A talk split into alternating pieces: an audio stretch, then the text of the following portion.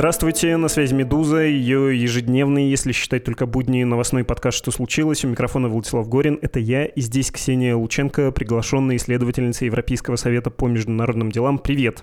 Привет! Мои вопросы сегодня будут касаться Русской Православной Церкви на войне, то есть догматического и фактического положения дел. Одну интересную цитату, в которой ты участвуешь, приведу, но сперва хочу упомянуть, что когда мы последний раз с тобой встречались, мы говорили о Папе Римском и его миротворческих инициативах, и точный заголовок у того подкаста «Как Папа Римский пытается остановить войну между Россией и Украиной, и достиг ли он хоть каких-то успехов, переговариваясь с Киевом, Москвой и Вашингтоном». Тогда речь шла о том, что, вероятно, ссылка была на очень странный, но очень интересный источник, папа и патриарх московский и всей Руси Кирилл могут встретиться по пути римского понтифика в Монголию, видимо, во время дозаправки в каком-нибудь московском аэропорту, и хочется договорить на эту тему. Я сразу хочу попросить прощения у всех слушателей, которые не ожидали такого поворота, что мы не про РПЦ будем, а про Папу Римского. Не обижайтесь, это не обман, мы к этому обязательно придем. Если вас это не устраивает, вот в описании к подкасту есть хронометраж, вы можете сразу перемотать. Мотайте, не стесняйтесь, если вам не любопытно. А мне про папу любопытно. О полете папы над Россией, о возможности встречи, повторюсь, мы с тобой уже говорили, но вот папа полетел. В Улан-Батор уже прилетел. К моменту записи, как сообщается, успел в аэропорту отведать сухого творога местного, который готовится из молока яков и верблюдов и символизирует кочевую культуру монгольского народа. Еще сообщается, что борт Франциска летел не не над Россией, а над балканскими государствами, над Грузией, Азербайджаном, Казахстаном и Китаем. И вот этот более долгий маршрут, привет плоскоземельщикам, севером короче летать, он, видимо, тоже объясняется дипломатическими какими-то соображениями. Ты как, ожидала встречи двух представителей все-таки или думаешь, что нет, она была маловероятна, и ты не удивлена? Нет, я совсем не удивлена, я бы была удивлена обратному, ну, то есть никаких тут нет неожиданностей. Они не встретились, потому что было очевидно, что эту встречу не готовилась никак. То есть если бы она вдруг случилась, то это была бы полная неожиданность. Вот. Но это было бы интересно, конечно, у нас тут много неожиданностей в последнее время происходит. Но это было маловероятно. А, у меня скабрезная поговорка в голове. Это патриарх не хотел или папа не старался встретиться, в смысле? Или оба. Ну, очевидно, что в той ситуации, в которой сейчас находятся международные отношения в широком смысле, и Россия, которая в них, естественно, сейчас играет такую роль «enfant terrible», такая встреча, совершенно непонятен ее предмет был бы, потому что позиции настолько разные, и настолько понятно, что сейчас это вопрос дипломатии, а не отношений церковных, политический вопрос, что, я думаю, ни Ватикан, ни Россия, в общем, сейчас были бы, мягко говоря, не готовы ни к каким переговорам. И еще, договаривая про папу, нельзя не спросить про его слова. Он на днях в рамках десятой всероссийской встречи католической молодежи, которая проходила в Петербурге, а папа обращался к ним, видео его показали, да, произнес: «Никогда не забывайте о наследии. Вы потомки Великой России, Великой России святых, правителей, Великой России Петра Первого, нашел кого похвалить, особенно в христианском смысле, Екатерины Второй, той империи, великой просвещенной, великой культуры и великой человечности. Никогда не отказывайтесь от этого наследия, вы потомки Великой России-матушки, идите вперед с этим». Ты наверняка видела, ну, чего уж там играть в поддавки, ты, собственно, украинским журналистам и комментировала это, МИД Украины, греко-католики, православные с виду католические внутри, многие люди в Украине выразили свое неудовольствие этими словами понтифика. Советник президента Зеленского Михаил Подоляк вообще сказал, что Папа Римский является инструментом российской пропаганды, это точная цитата. Твое мнение, дорогая Ксения, папа зачем это говорит? Да, я даже послушала этот фрагмент по-итальянски, потому что мне было непонятно, что такое матушка Россия. В общем, там действительно мадра, мадра, мадра Руссия. Да. да, это потрясающе, конечно. Но справедливости ради, папа это сказал в самом конце встречи, то есть уже в таком эпилоге. Это было явно не заготовлено спичрайтерами Ватикана и не было у него в плане. Это явно был такой экспромт, то есть папа, видимо, поддался каким-то эмоциям, ему хотелось подбодрить этих молодых людей в Петербурге, вот с которыми он сейчас вот общался. Несмотря на то, что это было онлайн-общение, он там видел их глаза, то все. Но захотел сказать что-нибудь хорошее, и по такому дипломатическому этикету надо же было их какую-то общность похвалить. Я думаю, что это с этим было связано. Плюс к этому это связано с тем, что у него не так много знаний про Россию, прям, скажем, про русскую историю. Они довольно поверхностные. Это папа из латиноамериканского мира. Он никогда до того, как стал понтификом, ни в каких связанных с Россией ватиканских делах не участвовал. То есть для него это все очень далеко. Но, с другой стороны, вот я видела такое мнение, что он, может быть, хотел напомнить, что все-таки Россия — это европейская страна. Поэтому вспомнил вот Петра Первого, который прорубал окно в Европу, потому что у него где-то в его вот этих поверхностных исторических знаниях Петр Первый был тем человеком, который Россию развернул, значит, от Азии к Европе. Ну и просвещенный монарх Екатерина Вторая, которая там переписывалась с философами-просветителями, и, опять же, была для него каким-то олицетворением российского и европейского пути, что вот вообще как бы Романовская империя — это тот период, когда Россия была частью Европы, такой, ну, классической европейской монархической державой со своими, конечно, особенностями, но тем не менее. То есть мне кажется, что у него что-то такое выплыло из подсознания. Ну и плюс к этому папа не то чтобы очень был последователен в своих действиях и высказываниях все последние... Ну вот сколько мы за ним следим в связи с войной, он все время пытается что-то такое про «мирись, мирись, мирись и больше не дерись» представить. Поэтому, ну да, случился казус с папой. Говорят, он расстроен. Если не думать, как там переживает по этому поводу папа Франциск, если смотреть на Русскую Православную Церковь и ближе к нашему предмету приходить, вот эта активность, пусть не очень последовательная, Римского престола, она РПЦ вообще беспокоит, что вот Папа Римский звучит, в том числе в мировом контексте, в том числе в России, в Украине, а мы не звучим. Есть там ревность, конкуренция? Честно говоря, мне кажется, ну, с одной стороны, у патриарха Кирилла всегда была ревность и конкуренция. То есть он как-то себя соотносил с Римом, с Ватиканом, собственно, всегда. Он хотел там в Москве какой-то аналог православный Ватикан, то есть в его каких-то мечтах он, конечно, равен римскому понтифику. У него была, наверное, какая-то сверхидея в начале, что вот он сейчас сделает из Русской Православной Церкви такую же мощную структуру, какой всегда была Рим-католическая. Мы понимаем, что исторически это совершенно невозможно. И, конечно, у него это тоже были скорее фантазии, но, например, там он резиденцию свою в Даниловом монастыре явно мыслил как такой немножечко Ватикан. Сейчас вот из Сергиева Посада у нас хотят сделать такую столицу православия. И он, конечно, изначально мыслил, что это будет мировое православие. Именно поэтому сейчас так болезненно, что от Русской Православной Церкви просто отваливаются целые части. С этим он смириться, конечно, не может. Ну а так понятно, конечно, что масштабы Ватикана и русского православия, они совершенно несопоставимы. Вообще никакого православия мирового, даже если взять все поместные церкви вместе.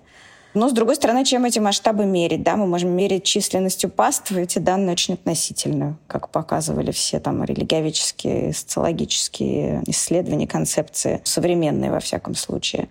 Потому что непонятно, кого считать паствой, если вот патриарх Кирилл считает всех россиян своей паствой, ну, просто по факту.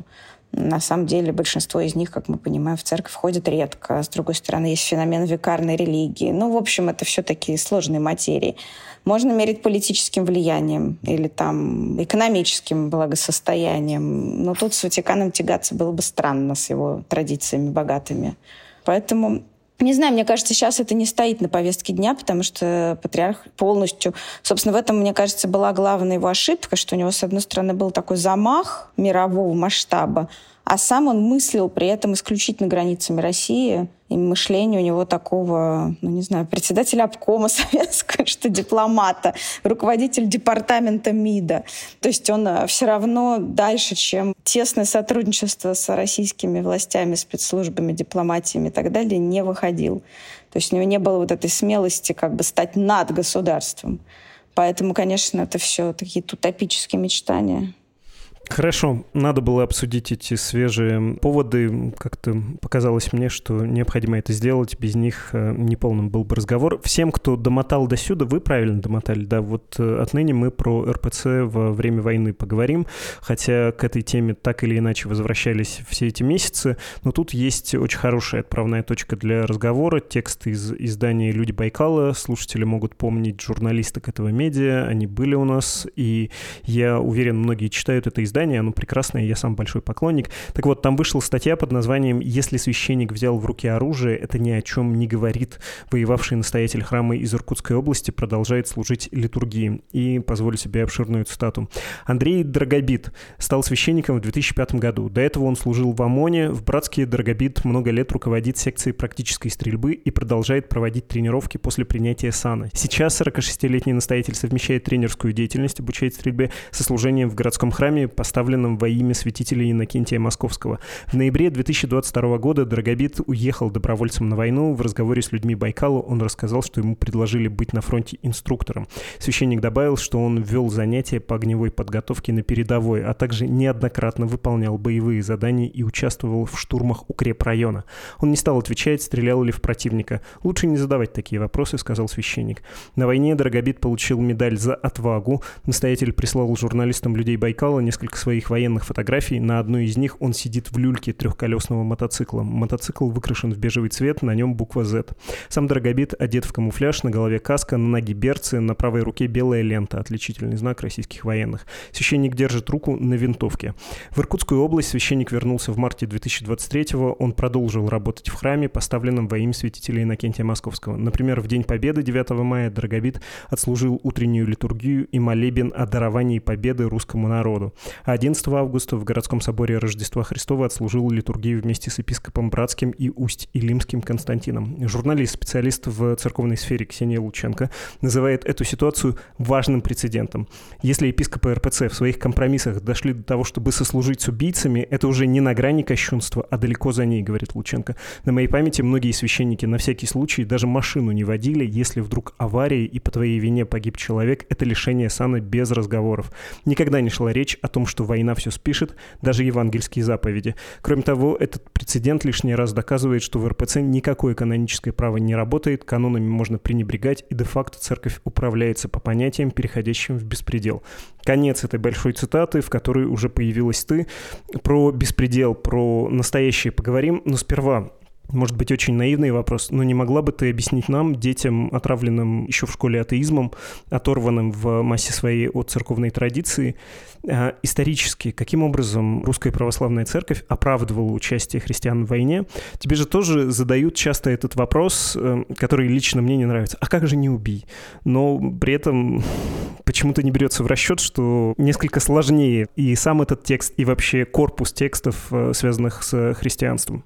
Вот именно потому, что все очень сложно, на всякое действие есть цитата. Поэтому участие христиан в войне оправдывается обычно фразой тоже евангельской «нет больше той любви, аще кто положит душу свою за други своя». Вот это Евангелие из Иоанна. Как хочешь, так и понимай. Ну, примерно так. На самом деле, я просто не очень себя комфортно чувствую в роли проповедника или там даже богослова, потому что явно это не, не совсем мое амплуа и моя экспертная сфера. Но, с другой стороны, конечно, совершенно тут понятно, что исторически можно оправдывать как угодно. А по факту, да, действительно, всегда христиане воевали. Ну, потому что просто вся история сопровождалась войнами. Но всегда были довольно жесткие канонические правила по этому поводу. Это регулировалось практическим, опять же, опытом, да, то есть не допускали к причастию, там были какие-то периоды поста и покаяния, даже для простых солдат.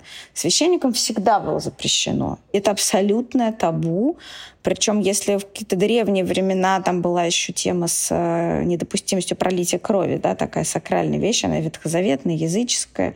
То есть ты не мог прикоснуться к крови, да, то есть там вопрос был в том, что даже птицу нельзя забивать, священникам нельзя охотиться, потому что они приносят у алтаря бескровную жертву.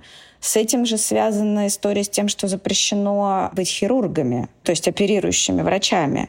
И с этим есть много, на самом деле, проблем, потому что есть довольно большое количество священников, которые врачи, ну, у которых образование медицинское, которые работали врачами, потом стали священниками, или как-то параллельно. Вот у меня есть друг, который был детским лором в республиканской больнице в одном из городов российских. То есть это была республиканская областная больница, он был там главным оперирующим детским лором, и при этом он всю жизнь был священником там, с юности.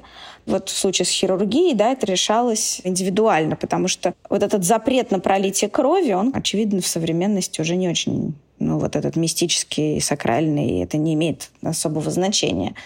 Но при этом, конечно, всегда остается риск, что человек на операционном столе может умереть.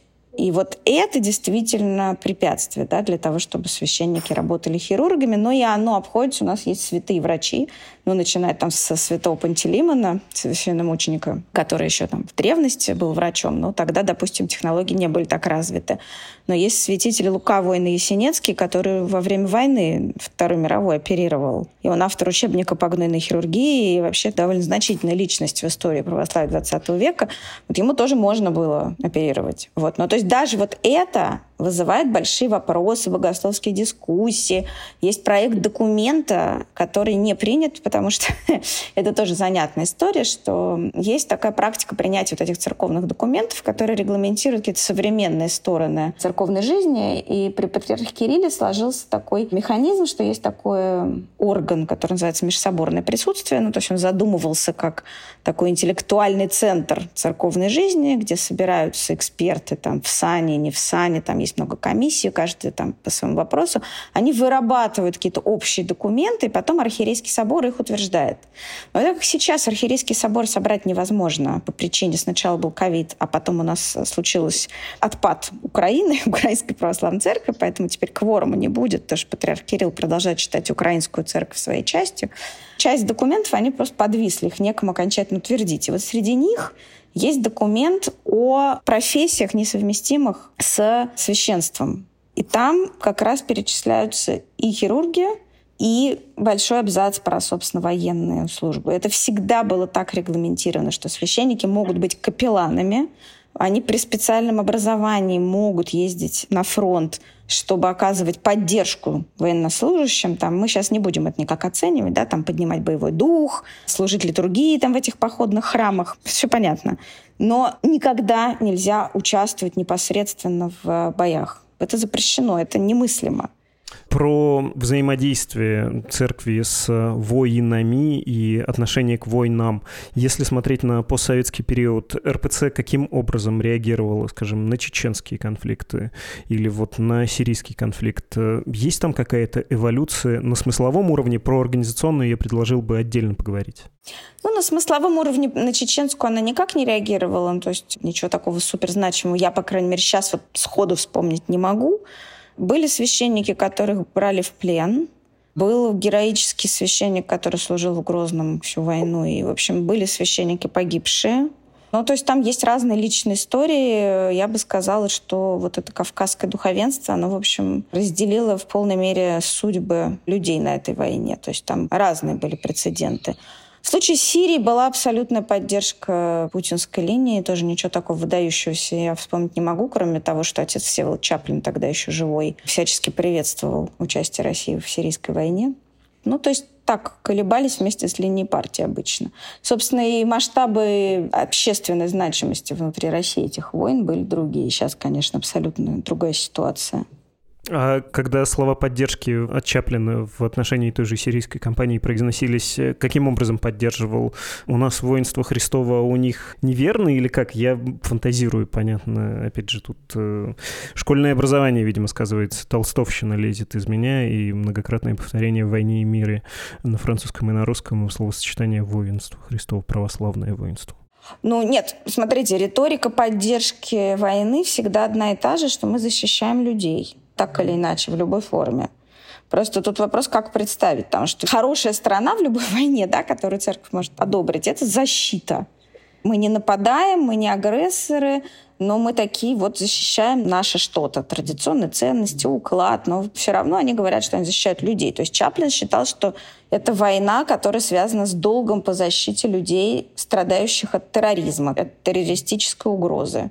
Он говорил, что это не межрелигиозная война, не война христиан против мусульман, а, собственно, террористы плохие, которые хотят убивать мирных людей, поэтому благородные россияне их защищают. На организационном уровне как происходило слияние, симфония вот это между церковью и государством? Правильно ли дату две тысячи девятый год тут называть, когда священники как капелланы вошли в ряды вооруженных сил Российской Федерации, причем трудно удержаться от такой кривой усмешки? С точки зрения военного штатного расписания священники и капелланы были помощниками командира, то есть, ну, вообще это позиция иерархически замполитская. Да, это замполиты. Нет, это, конечно, неверно датировать две тысячи девятым годом. Все это началось гораздо раньше. Ну, понимаете, в целом есть вот эта линия в православии, которая связана там с поддержкой воинов, да, с какой-то романтизацией воинов, да. Но мы видим это и по канонизированным святым, которых в разные времена начинают вытаскивать как особо почитаемых, да. Ну, про Александра Невского можно долго рассказывать. Дмитрий Донской, который был канонизирован в тысяча девятьсот восемьдесят восьмом году. То есть это довольно поздняя уже канонизация на нашей памяти. Ну, правда, с ним там были канонизированы еще масса вполне мирных людей, типа Андрея Рублева. Потом у нас была канонизация Ушакова, которая была, если я не ошибаюсь, в начале нулевых. Я сейчас вот точный год не вспомню. Но это такой культ, который, в общем, насаждался церковной властью сверху. Потому что для поднятия, так сказать, собственной самооценки российской армии было нужно ее некоторая сакрализация, да, потому что я так понимаю, что церковь участвовала в том, чтобы после девяностых, когда был такой упадок, да, всяких силовых структур, они с энтузиазмом включились в нулевых при Путине в возвращение этих силовых структур, в том числе возвращением некоторой самооценки, ощущения собственной значимости. Храм при ФСБ тогда же был освящен. Ракетные войска стратегического назначения получили святую Варвару в качестве покровительницы и теперь уже убитого на войне с Украиной отца Михаила Васильева в качестве основного, так сказать, покровителя со стороны церкви ракетных войск стратегического назначения. Про атомное православие, про освящение оружия, про это все говорили еще с начала нулевых. Поэтому это все не внезапно случилось. То есть капеллан — это такой естественный процесс, но при этом, конечно, внутри самой церкви все эти отношения с армией, они были довольно маргинализированы. То есть эта вся работа шла, но мы недооценивали ее значимость. Было довольно скучно. Там все время были какие-то конференции, отчетные мероприятия, какие-то патриотические речи. Никто не ожидал, что это приведет к тому, к чему привело. Там даже председателем синодального отдела по взаимодействию с вооруженными силами всегда были, во-первых, не епископы, а во-вторых, они, ну, такие были не самые выдающихся качеств. То есть не ставили патриархи туда ни Алексий, ни Кирилл, каких-то особо приближенных к себе людей с большим аппаратным весом. Исключение составляет протоиерей Дмитрий Смирнов, который руководил военным отделом еще при патриархе Алексее некоторое время, но он такой был харизматичный человек. Он этот отдел, конечно, встряхнул, там как-то его привел в некоторое соответствие с реальностью, но все равно потом его сняли, и он занимался уже своим любимым занятием — продвижением традиционных ценностей. На смерть Смирнова был у нас тоже эпизод, разговаривали мы с тобой. А в этой войне как изменилась позиция эр пэ цэ, ее приоритеты, участие в делах армии? Потому что то, что на поверхности, оно понятно. Патриарх после вот этого большого вторжения в первые же недели, причем прямо в проповедях, де-факто поддержал все это. Ну или можно цитату посвежее найти. Вот из этой весны, когда он в храме Христа Спасителя произнес: «Сегодняшнее время являет нам очень много примеров самопожертвования. Мы видим, как сегодня на поле брани многие и многие становятся героями, потому что не жалеют своей жизни ради Родины, ради своих родных и близких, в конце концов, ради тех ценностей, которые отстаивает сегодня Россия. Я не имею в виду какие-то политические принципы, я имею в виду те духовно-нравственные ценности, которые сегодня стали нашими национальными ценностями». Конец цитаты. Об этом он заявил, повторюсь, на проповеди. Ну, любопытно, да? Не эллины, не иудеи, как это вот концепция национального государства тут вдруг возникает. Любопытно. Помимо вот этих слов патриарха, как вэ эс эр эф и эр пэ цэ взаимодействуют последний год с лишним? Ну, смотрите, да, патриарх у нас выступил, в отличие от Папы Римского, совершенно непротиворечиво и последовательно, да, он абсолютно полностью вписался в поддержку войны, в такую довольно активную поддержку войны, то есть не дежурную. Теоретически можно было вести себя более сдержанно, но это не в его возможностях вообще сдерживаться, как известно. Поэтому, да, это самое главное, собственно, что на политическом, в том числе, уровне патриарх абсолютно вписался, да, за Путина, за российское государство. И совершенно непонятно, как, когда все это кончится, чем бы это ни кончилось, вообще РПЦ, будет ли этот патриарх или же кто-то следующий, как из этого выпутываться. Потому что полностью просто РПЦ слилась, наконец, с путинским государством и присягнула на то, что готова разделить его судьбу до конца. Вот что главное, что случилось. Потому что раньше все-таки еще оставалось какое-то пространство для маневра, теперь уже нет, потому что вся судьба поставлена на эту карту уже окончательно. Вот. А все остальное это уже следствие, да, потому что уж теперь они понимают, что они в одной связке, и поэтому остается только идти вперед в этой поддержке. Поддержка очень массовая, с одной стороны, да, то есть то, что мы видим, это не только вот эти речи патриарха и многих епископов, это зет-духовенство, так называемое. То есть появился этот феномен. Понятно, что их не так много, да, но так же, как у нас в среднем, не так много военкоров, да, если такой срез общества проводить. Но, тем не менее, они очень заметны, да, то есть они одобряемые.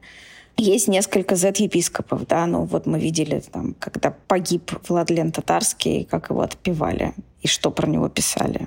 Это наш православный человек. Его целый епископ, значит, отпевал. Савва Тутунов, не последний человек в Московской патриархии, один из приближенных патриарха Кирилла. Как бы их отношения сейчас не строились, но он все равно входит в его команду.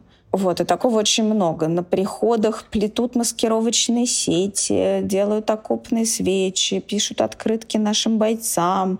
Вот вся эта милитаристская символика, капеллан, этот стяг, который вот они придумали, этот красный стяг с ликом Христа, прости Господи, который сначала они возили его, значит, отдавали бойцам Донбасса. Сейчас это, в принципе, такой символ церковного присутствия в зоне специальной военной операции, скажем так.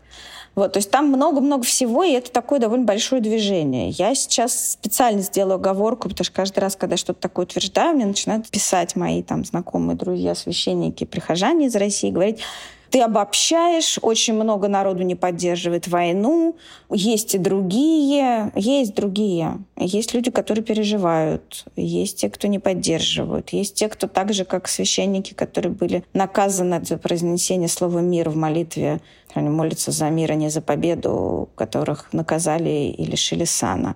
Есть те, кто делают то же самое, просто это пока не публично, никто не донес, поэтому они пока остаются в сане. Безусловно, это все есть.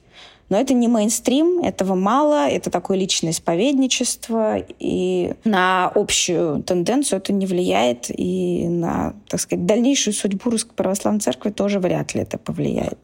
Вот. А так это вот такая безоговорочная поддержка, и на институциональном уровне тоже теперь есть такой митрополит Кирилл Ставропольский, который отвечал за связи с казачеством, был такой специальный казачий отдел, а теперь его повысили, и он теперь руководит этим отделом по связям с вооруженными силами, и он очень активно вовлечен во всю эту взаимосвязь, собственно, с вооруженными силами. Да? То есть они слились в полном уже экстазе, собственно, так и должно было по задумке церковного руководства быть.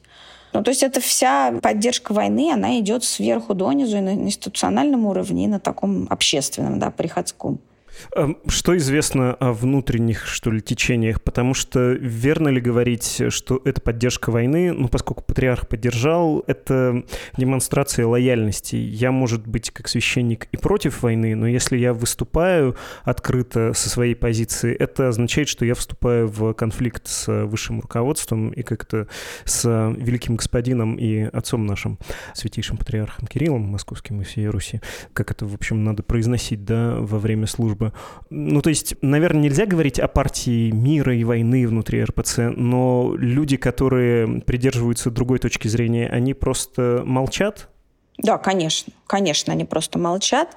Но и эта партия, она появилась не сейчас, не только в связи с войной, хотя, конечно, в связи с войной она, я предполагаю, расширилась. То есть те, кто раньше колебался и не был несогласным, да, но, будучи честными людьми и увидев, что происходит, они, конечно, сейчас не поддерживают официальную линию РПЦ, но сидят все очень тихо, потому что это было и раньше так, и сейчас это только с войной стало более очевидным, что священники, которые не согласны, так скажем, оппозиционно настроены, это можно как угодно сформулировать, они зажаты между церковными и светскими властями. То есть если у нас...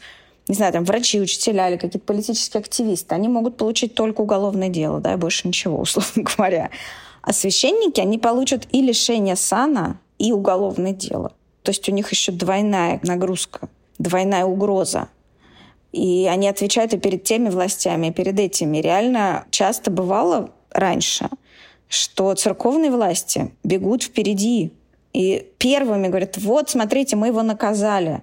То есть еще до того, как священником, который что-то сделал, вот, ну, выступил, высказался, еще до того, как пришел какой-то сигнал со стороны там, спецслужб, прокуратуры или кого-то еще. Они, допустим, могут получить административку, да, которая ничего не значит. Ну, заплатил десять тысяч, пошел дальше. Ну, пока там, понятно, их не накопится больше, чем две. А в церкви тебя уже как бы отправили в запрет, и ты не можешь продолжать служить. И тебе не на что кормить детей с одной стороны, а с другой стороны ты просто лишен всей своей жизни. Не говоря уж про то, что это все-таки многие из них как раз люди честные, они воспринимают свое служение как такой долг перед Богом свой, как миссию. Это как писателю отрубить руки, там, ну, я не знаю, как это сравнить. Это вот что-то такое. Поэтому они находятся как бы в двойном правовом подчинении, в системе, где в одной право только имитируется, это мы говорим про светскую, так сказать, часть, а в другой оно даже уже не имитируется. То есть каноническое право — вещь очень размытая, применяется ситуативно. И всегда архиерей главный. То есть это право силы, ничем не ограниченный. Поэтому, конечно, они сидят тихо, особенно сейчас. Но это не значит, что их нет. Они есть. Ну и ты сказала, что есть отдельные случаи. Видимо, и про них писали священников, которые и получили дела, вообще проблемы в связи с дискредитацией вооруженных сил Российской Федерации, были лишены сана. Но есть еще большое, большее количество несогласных, которые не готовы идти на такие шаги, на открытые. А что насчет активно пропагандирующих войну? Они внутри РПЦ получают новые карьерные возможности, или это тоже проблема? Контингент. Надо быть не за войну и не против. Надо быть послушным высшему церковному начальству. Знаете, я, честно говоря, сейчас не отслеживала их карьерные траектории, особенно насколько они зависят от позиций.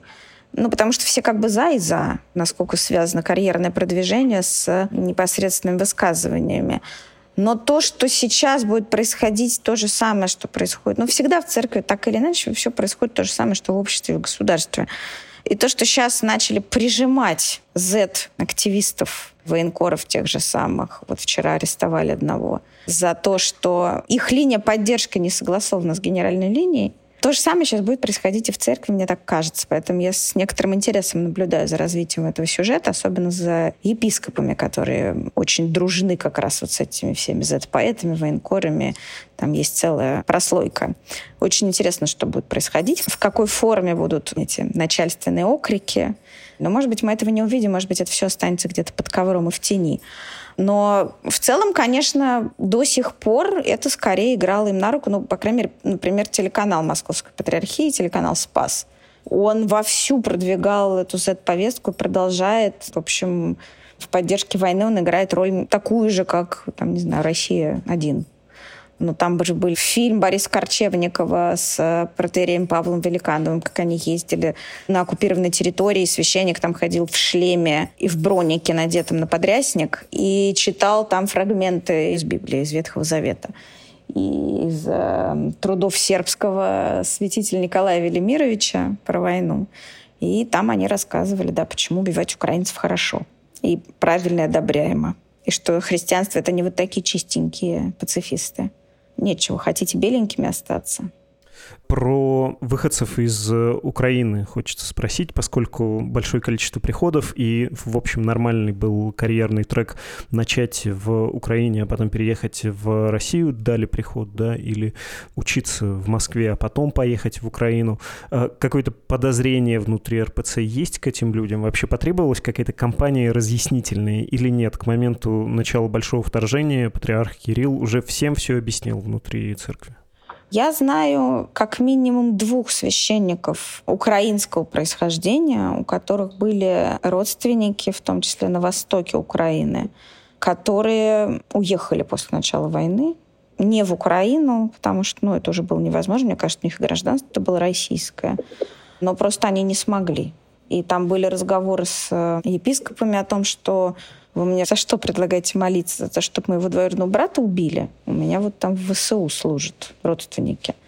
Они не смогли и уехали вместе с семьями, там, как это у нас теперь называется, третьи страны, в безвизовые страны.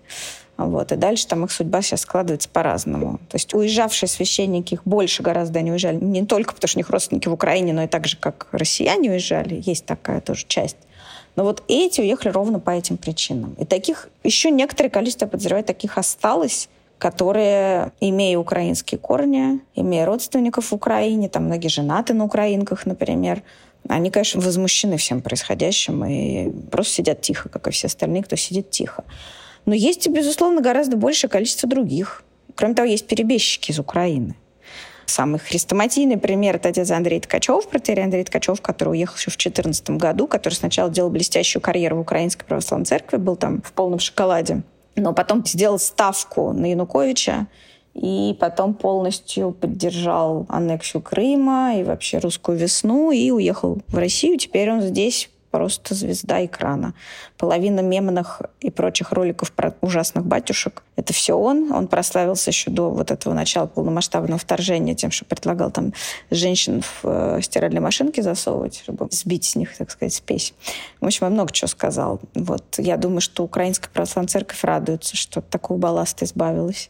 Есть еще протоиерей Андрей Новиков из Одессы, который тоже был в числе поддержавших «Русскую весну» и уехал тоже тогда еще в две тысячи четырнадцатом году в Москву. Сейчас он занимается тем, что поддерживает российскую экспансию в Африке.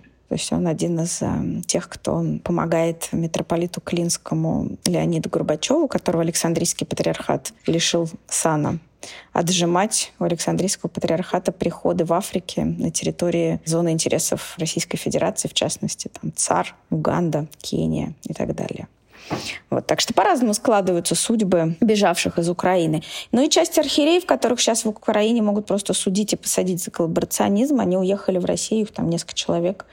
Я видела, что митрополит Тихон Шевкунов сказал, что Псков-Печерский монастырь уже принял каких-то монахов из Киево-Печерской лавры, которые закрывают, не знаю, в каком количестве. Ну, в общем, какой-то процент пророссийски настроенных священников из Украины переехало в Россию, действительно. Хорошо, если вернуться в Братск к тому самому случаю, связанному со священником, который буквально взял в руки оружие, управляется по понятиям, переходящим в беспредел, так ты сказала, про нынешние церковные правила. А это вообще единственный случай? Ну, то есть тебя возмутило это, потому что ты прежде такого не встречала, или, может, это не единичный известный случай, чтобы священник прям поехал, взял оружие, и как бы он там ни говорил про то, что не стоит это обсуждать, да, стрелял ли я непосредственно, но, тем не менее, это уже, как мы обсуждали выше, крайне сомнительно с точки зрения предыдущих, что ли, правил, предыдущих практик. Ну, вообще написано везде, что даже держать оружие нельзя в руках священникам. Хотя, понятно, что позируют с автоматами многие военные капелланы. Это уже как бы мы проехали эту станцию нарушения церковных правил. Но просто вопрос, конечно, в том, что вот если вы так нагло, публично нарушаете вами же написанные правила, потому что но это же довольно свежие принятые документы и установления. И совсем недавно еще все комментировали, как бы официальные церковные спикеры, что нельзя держать оружие даже.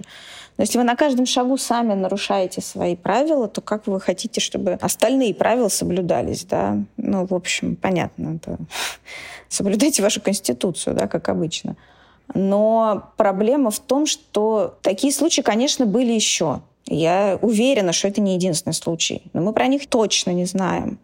Был один случай с белорусским диаконом, который, вернувшись с войны, тоже продолжил служение. Но это какой-то был довольно тихий, потому что все-таки диакон не священник. Ну, есть нюансы. Но про это мы знаем. Вот в чем дело. От начала как бы до конца. Потому что он этого не скрывал. Он не просто, вернувшись с войны, где он явно убивал людей, потому что вот эта цитата, которую приводит Карина Пронина в своем тексте, который с ним разговаривал, просто хочу, чтобы имя все-таки журналистки прозвучало, которая все это нашла. Он же с ней разговаривал, и там была цитата, когда она его спросила, а в людей приходилось стрелять? Он промолчал, а потом сказал, что не будет отвечать на этот вопрос, что это нельзя спрашивать. Но это же понятно, что если бы он не стрелял, то он бы сказал что-то другое. Люди говорят какие-то другие вещи в таком случае. Он бы объяснил, что вот я ездил не этим заниматься. Но он же поехал добровольцем. Он гордится тем, что он участвовал в штурме укрепрайона. Он сам про это рассказывает. Он сам повесил эти фотографии своей в мотоцикле с большой буквы «Зет» в полном, хотел сказать, облачении, обмундировании. Там каска, бронежилет с автоматом, с винтовкой, я не знаю, не разбираюсь. Но это же очевидно говорит о том, что он не видит никакого противоречия в том, что он туда поехал, участвовал в боевых действиях, как обычный солдат, а потом вернулся и продолжил служить литургию, говорить проповеди и заниматься священническим служением, параллельно обучая каких-то студентов колледжа и прочих стрельбе. То есть проблема в этом. Конечно, были какие-то священники, и это можно поискать, даже где-то написано, которые ехали действительно добровольцами. Они снимали священный сан, чтобы это сделать. Но идея, что можно вот как ни в чем не бывало, туда-сюда, хоббит туда и обратно, такого не было просто никогда. Это совершенно запредельная ситуация, и я почему в таких эмоциональных словах про это говорю? Потому что она нормализуется. Потому что это «а что такого?» оно распространяется абсолютно на все. Вот все, такое уже случилось, ничего не было, ну и ладно, значит, дальше так можно.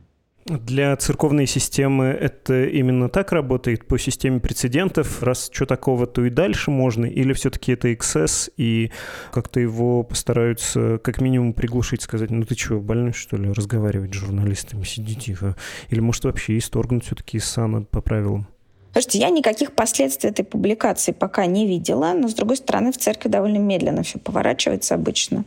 Тут очень сложно сейчас что-либо говорить. То есть если в довоенной ситуации я могла спрогнозировать примерный сценарий, как это может развиваться, то сейчас я не знаю. Ну, то есть зависит от каких-то там внутренних течений, ветров и так далее.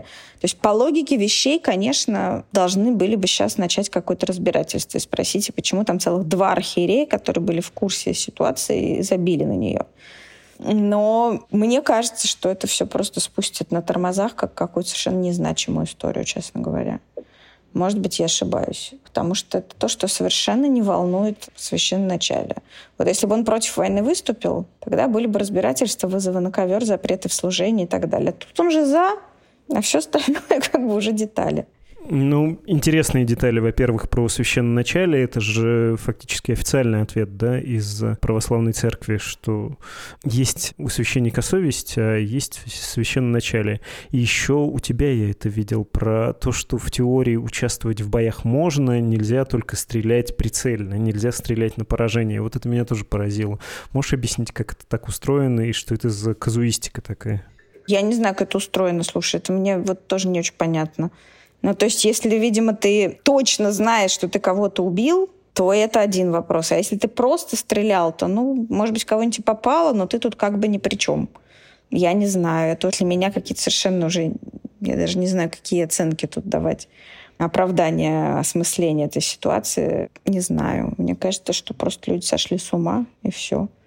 Есть очень много священников, которые действительно не водили машину, потому что они боялись стать причиной аварии или сбить человека. И у них жены водили машины, или там в тех, кто побогаче, были какие-то специальные прихожане, которые исполняли эти функции. Понятно, что есть очень много историй, когда сбивали, и аварии были, и потом как-то договаривались. Но это была проблема, ее нужно было решать. Нам нужно было какие-то каноны подобрать, где-то там посидеть в запрете. Ну, какие-то предпринимались к этому усилия. А сейчас это просто, ну, я не знаю, для меня это большая новость, все, как ни странно. Надо каким-то образом подвести итог, потому что про то, что священник с оружием в руках — это нонсенс, но этот нонсенс на наших глазах буквально натурализуется, что ли, узаконивается, становится легитимным, это понятно. Давай я так спрошу напоследок про модель поведения в системе Русской Православной Церкви. Если ты искренне веришь в то, что ты служишь пастве, что ты исполняешь свой долг, каким образом тебе себя вести, чтобы, ну, не знаю, попробовать сохранить, что ли, и собственные представления о правильном, но и не вступить в конфликт с системой. Это еще возможно в рамках Русской Православной Церкви или нет? Степень компромисса слишком велика и всех сбрасывает из идущих на компромисс в вот. Слушайте, я, честно сказать, не могу ответить на этот вопрос, потому что я знаю некоторое количество людей, которых я очень уважаю, которые продолжают быть священниками Русской Православной Церкви. Я не знаю, как у них это получается, но я предполагаю, что каждый из них внутри себя знает на этот вопрос ответ, просто они не обязаны какие-то свои внутренние решения публичивать. Поэтому я предполагаю, что каким-то неведомым нам образом все-таки еще это возможно. Со своей стороны я не знаю, как. Ну, то есть смоделировать эти внутренние ответы, которые у них есть, я не могу. Ну, я не знаю, как человек, который против войны и который до конца понимает, что происходит, да, видит это, как он произносит это поминовение патриарха за каждой литургией, как он понимает, что его вся жизнь зависит от этой церковной бюрократии, я не знаю. Но я знаю, что есть люди, у которых есть на это ответы. Может быть, когда-нибудь мы их узнаем. Спасибо большое. Это была Ксения Лученко, приглашенная исследовательница Европейского совета по международным делам.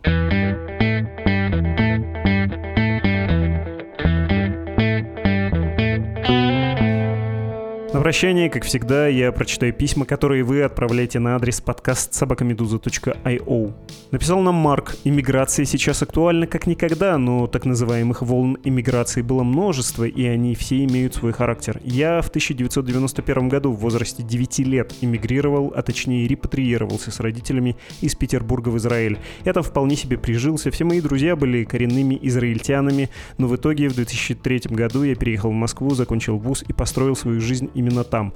Мой брат, которому было два года, когда мы оказались в Израиле, так же, как и я, в итоге оказался в Москве и получил высшее образование именно там. В итоге после этого он вернулся в Израиль и нашел там себе место, но это было преимущественно в силу стечения обстоятельств. Я, в отличие от него, так и остался в Москве, и если бы не война, продолжал бы и дальше успешно заниматься своим делом. В моем окружении есть множество аналогичных примеров, когда дети иммигрантов в итоге все равно находят себя в России, вопреки критике родных, которые сделали все возможное, чтобы, наоборот, их увезти из СССР или РФ. Все они, а точнее мы, после двадцать четвёртого февраля две тысячи двадцать второго года оказались у полностью разбитого корыта, а ведь нас предупреждали и остерегали, не знаю, является ли это явлением или набором случайных случаев, но было бы очень интересно понять механизм, который тянет людей назад и затмевает трезвый взгляд, потому что история повторяется, и сейчас цикл миграции из России заходит на новый круг. Будет ли все так же, или эта волна будет отличаться от других? Думали, дорогой Марк, мы сделать подкаст о людях, которые поверили и инвестировали в свое время в постсоветскую Россию, инвестировали, я имею в виду, не обязательно деньги, а вот как вы, время, ум, силы. И да, многие из этих людей оказались теперь, ну понятно, без остатков иллюзий, как и многие из нас. Даже думал присолить ваше письмо на этот случай, на случай, если бы мы делали такой эпизод, поговорить с вами. Но, в общем, стало ясно, что быстро не сделаем, так что вот читаю и говорю: интересное письмо, Марк, спасибо, хотя я бы тут смотрел не в будущее, а как раз в прошлое. Кажется, тут интереснее сам механизм вот этого разочарование, что ли, потому что он ярче показывает то же самое, что переживают все остальные, те, кто не имел возможности выбирать Россию, если хотите. Иван написал: Максим Самаруков, это какой-то праздник. Мой любимый момент — это когда он начал стучать по столу в такт речи, красноречие Муссолини в лучшем смысле этого слова. А в лучшем смысле этого слова, но Муссолини мне бы не понравился такой комплимент. А Максим, вот мне нравится. Я, Иван, предлагаю быть вам полегче с комплиментами. Максим хороший, не надо его сравнивать с нехорошими людьми. Говорит, как пописанному, умный. Хотел бы я стать таким, как Максим, когда вырасту. Жаль, что уже вырос. Макс из Украины нам написал: пишу по поводу следующего. Заметил, что вы и иногда ваши гости употребляете термин «киевская власть». Мне это очень режет слух. Это больше похоже на российский нарратив, в котором вроде как читается, что власть не является законной и демократично избранной и работает не для всей Украины, а только для себя. Почему-то я никогда не слышал про московскую власть. Также я знаю, что вы не любите поправлять своих гостей, поэтому попрошу перед выпуском просто просить гостей так не говорить. А я сам так говорю? Ну, наверное, говорю. Вообще тут обычно стараешься пройти между двумя нехорошими вещами. С одной стороны, быть понятным, в том числе привычным в звучании, в произнесении каких-то терминов, а с другой стороны, не использовать штампы. Киевская власть, согласен с вами, такое не очень звучит. Постараюсь этого не говорить. Если вы за мной заметили, спасибо, что написали, учту. А насчет того, чтобы кому-то, нашим гостям, например, собеседникам, выставлять предупреждения, а я разве знаю наперед, что они так произнесут? Или вы представляете, что так и будет? И вообще, как это может быть устроено? Я что, перед тем, как начать записываться, им должен особый список приводить? А что будет в этом списке? Кто его составит? А надо ли проводить какое-то тестирование предварительно для собеседника, прежде чем мы начнем запись? А то вдруг он что-то из этого забудет. Короче, знаете, мне кажется, что это нереалистично, и я вообще за то, чтобы находить общий язык, а не наоборот. Боюсь, повышенная требовательность к людям, в том числе к нашим собеседникам, которые вообще-то сюда просто так приходят, в смысле, бесплатно, и тратят свое время на то, чтобы мне, вам чего-то объяснить. Ну, нереалистично быть таким требовательным к окружающим. Мир вообще, знаете, несовершенен, людишки вокруг все не хотят подстроиться лично под меня, или вот под вас, или под кого-то еще. Они себе на уме. Но как-то с этим приходится всем нам мириться. Думаю, стоит смириться и в этот этот раз. Вот чего далеко ходить за примером. Ваше письмо написано с украинскими «э», а не с русскими «э» оборотными. Еще у вас там и десятиричные, ну, которые вот, вот палочка и точечка, да, как латинское «и». И вы объясняете в письме, что удалили русскую раскладку у себя с телефона, поэтому так пишете с ошибками. Но я же вас понял и ответил вам, не сказал в ответ: ой, это какой-то не тот нарратив, перепишите заново, и что вообще такое, обращаетесь ко мне по-русски, а раскладка у вас какая-то не та. Да никогда я так не скажу. Я вас понял, я благодарен за то, что вы нас слушаете, и уважаю вас, и очень рад диалогу, в какой бы форме, тем более, ну, вот такие мелочи, он не происходил. Вы вежливы, вы уважительны, я вежлив и уважителен. К чему придирки? Извините, если сильно раскудахтался, но почему-то мне кажется, что многие из нас фокусируются на вещах, которые можно было бы окружающим и простить. Григорий написал: ох, аж три ощутимых таких абзаца, не столько даже с вопросами, сколько с рассуждениями о положении дел в войсках обеих стран, о влиянии и рекрутировании заключенных в РФ. Рад бы ответить вам или сказать «сделаем», опираясь на ваши тезисы, вопросы, эпизоды. Но, кажется, изрядная часть того, что вы спрашиваете, как будто бы малодоступна кому-либо вообще. А если знаете, у кого все это спросить, ну, дайте нам знать, что-нибудь придумаем. Это был подкаст о новостях, которые долго остаются важными. Он называется «Что случилось?». Меня зовут Владислав Горин. Если вы хотите поддержать «Медузу», заходите по ссылке в описании. Финансовая помощь нам очень нужна, и в этом материале мы объясняем, каким образом распорядимся, каким образом лучше вам помочь нам, чтобы это было безопасно и все такое прочее. Не стесняйтесь, если вы еще не читали материал, познакомиться с ним. Даже если вам не совсем это по карману, есть другие способы не только напрямую финансово нас поддержать, чтобы выказать нам свое доверие и симпатию. Ну все, давайте прощаться. До будущей недели, до понедельника. Чао, пока.